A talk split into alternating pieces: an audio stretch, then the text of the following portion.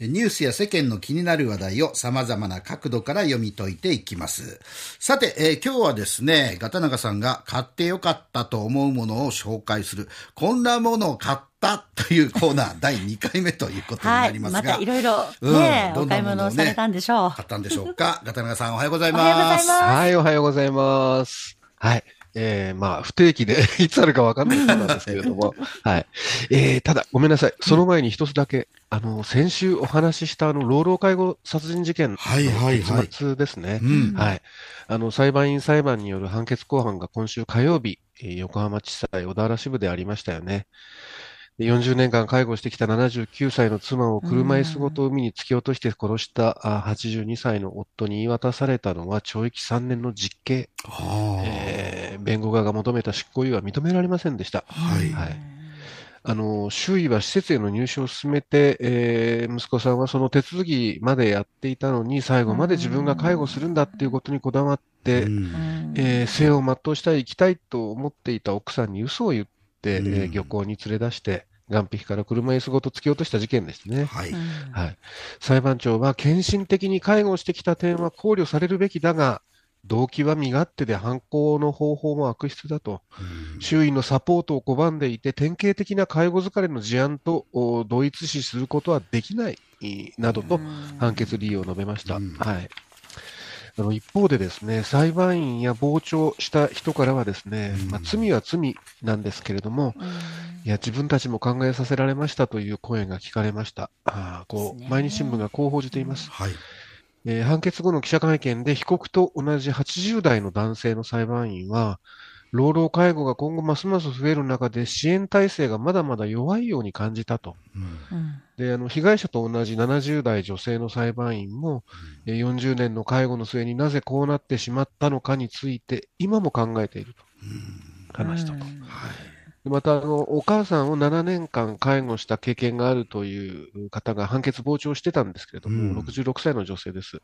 え介護は40年もできることじゃないと。うん経験上1ヶ月でも投げ出したくなる。うん今回の事件は、えー個人が犯した犯罪にとどめず、社会全体で介護制度を見直すきっかけにしてほしいと話していたと記事にはあります。うんはいで、これはまあ以前少しお話ししましたけど、私もですね、母が亡くなるまでのお1ヶ月足らずでしたけれども、妻と自宅で寝たきりの母を介護しました。はい。で、たった1ヶ月足らずだったんですが、情けないことにもほぼ限界でした。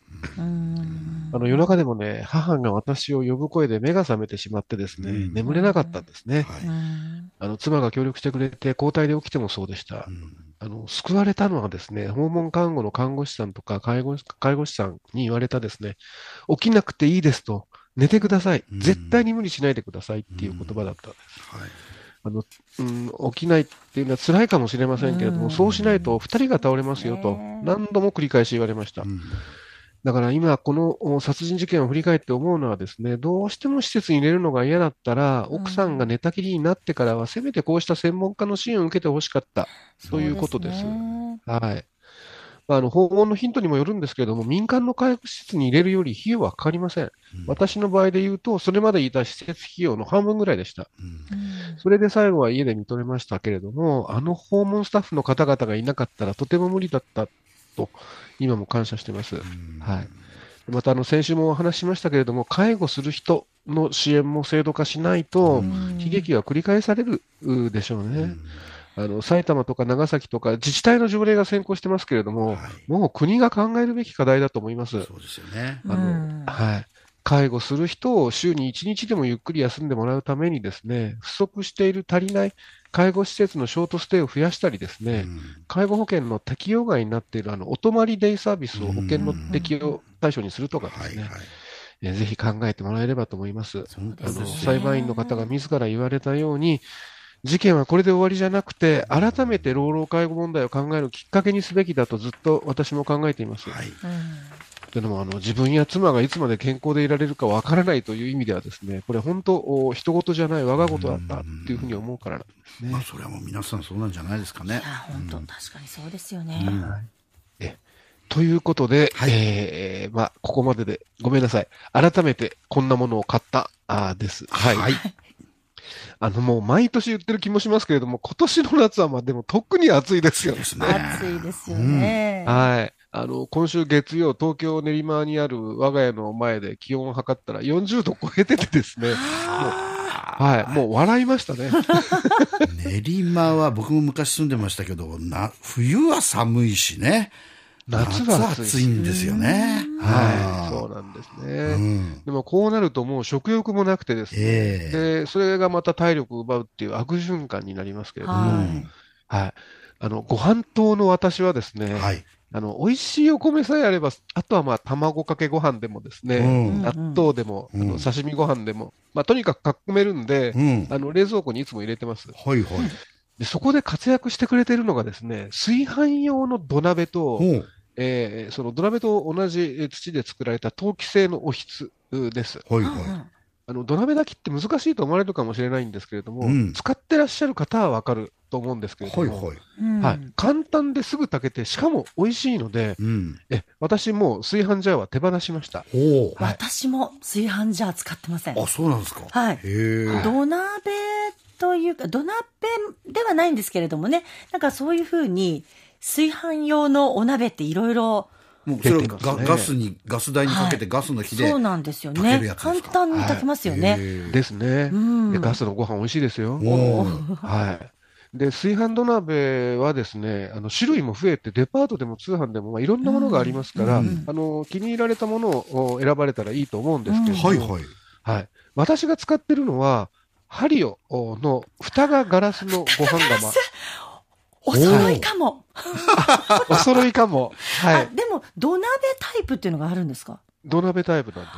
土鍋で、下が土鍋で上、蓋がガラスのご飯釜っていうのがあって、で、これ、同じシリーズで、あの、その、ご飯釜の、おと同じですね、あの、バンコ焼きっていう焼き物のお質もあるんですへね。え。はい。うんうんで、私、今使ってるやつの前に2年ぐらい使ってたのがですね、うんなんか米の粒立ちが今一つで、はあはうん鍋底にこびりつくようになったんで、買い替えて、もうすぐ、もう今のになって4年になるんですあ。けれども、へえ、まだまだ全然現役でえ。して、で、その名の通り、あの、蓋がガラスなので、ご飯が炊ける様子が見えて、はい。うん沸騰してピーッという音がし始めたら、1分で、うんえータイマーかけて1分後に火を消して、はい。15分蒸らすだけという。ほうほうほはい。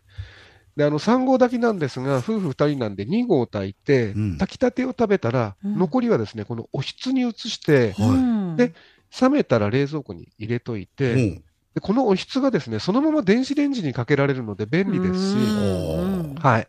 あの、風味が落ちずに、あの、温めると炊きたてみたいで、はい。私はもうジャーで保温した米に戻れなくなってます。なるほどね。それはもう、じゃあはもうダメだね。そんな美味しいもの食べちゃうと。ねえいやいや、カピカピっていうのがちょっとね。ああ。でうんいや、まあ、いいのはいいのかもしれないんですけども、うんあの、ジャーももう高いの10万とかするじゃないですはいしか。ますよね。はい。うんで、今のあの、私が買ったやつだと、お、おひつとお釜と両方で1万円ちょっとでしたから、はいはいあの、愛知式の水産ジャーの数分数分の1。ななのでおと、お値段的にもお得感あると思います。うん。はいうんちなみに私の夏の好物メニューはガパオライスでして、はい。はい。おう。はい。鶏のひき肉は、あの、ニンニクと唐辛子と玉ねぎと炒めて、うん。で、まあ、最後にパプリカとバジルをたっぷり加えてですね、はいはい。えーオイスターソースとナンプラーと砂糖と塩コショウで味付けした具と、うん目玉焼きをご飯に乗せれば出来上がりですようね。うん私、これならですね、暑くて食欲のない日でも食が進みますし、はい。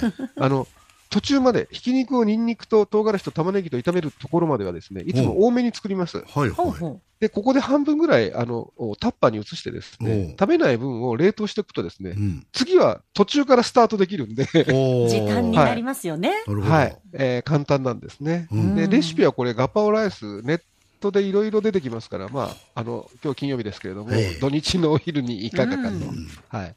で、あとですね、お室に残ったご飯、あの、これ、えーカンカンに温めることもできるんですが、はい。あの、ちょっと温めてですね、あの、市販のすし酢と混ぜるとですね、うん。あの、すぐに手巻き寿司できちゃうんですね。はい。だから私は夏のお昼はですね、海苔の代わりにあのレタスを使って、うんあのカニカマとかサーモンとわさびマヨネーズをこう巻いて食べるのが、はいはいああ、お気にいいですね。うんはいうんもう本当週末のお昼はもうこういうのが一番かなと。うん はい。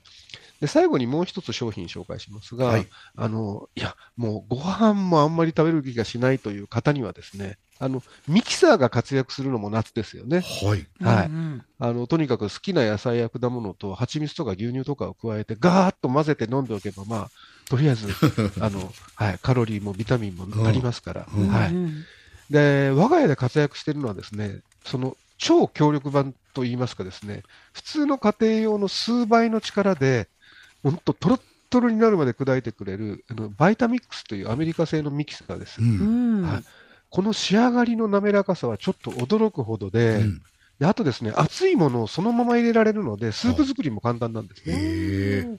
例えば、皮ごとレンジで温めたかぼちゃとうん、豆乳、うんそれからコンソメの素と塩コショウをこうこの中にぶっ込んでガーってやるだけでですね、うんはいはい。もうとろっとろのかぼちゃスープができますし、へあの同様にあの冷蔵庫の残り野菜をとにかくう煮てですね、えはい。で、この中に入れて攪拌して、まあ、味付けするとですね、大抵何でもスープになるんで、あの残り野菜処理にはぴったしですね。へええおおいいですねにこれも。はい。で、あったかいのも得意なんですけど、かき氷もこれすぐできちゃうんえ。で。はい。えー便利ですね。で、欠点はですね、うん。弱点と言いますか。値段も家庭用の数倍するのとですね、あとですね、うるさいんですよ。音が大きい。あはい。で、実は、あの、私は高い方はメルカリで買ったので、はい。まあ、克服したんですが、うん。音の大きさはどうしようもなくてですね、うんえーそれでもこの滑らかさを試してみたいと思う方はですね、取扱店、まあ、いろいろありますんで探してみていただいて、うん実演販売もやったりしてるみたいですんで、まあ、そこで見てもらうということも可能かと思います。はい。えーということで、えー梅雨が明けてですね、まあ、暑さ、まだこれから、これからですよね。そうですね。うんですけれども、まあ、しっかり、とにかくしっかり食べてよく寝るっていうのが、うんまあ、あー健康の基本といいますかですね、はい。そうやって元気にこの夏を乗り切っていきたいと思いますしはい。うんあの、最初の話じゃないですけど、特にあの、在宅で介護をされてらっしゃる方はですね、うん本当どうか無理をせずにですね、はいうんあの、施設とか人の手を借りてですね、えーご自身の体もいたっていただきたいと思います。うんはい。えー以上、えー第2回目のこんなものを買ったでございました。はい。ということで、えー元さんで毎日編集長片永修一郎さんにお話を伺いました。どうもありがとうございましたあり。がとうございました。はい。どうもありがとうございました。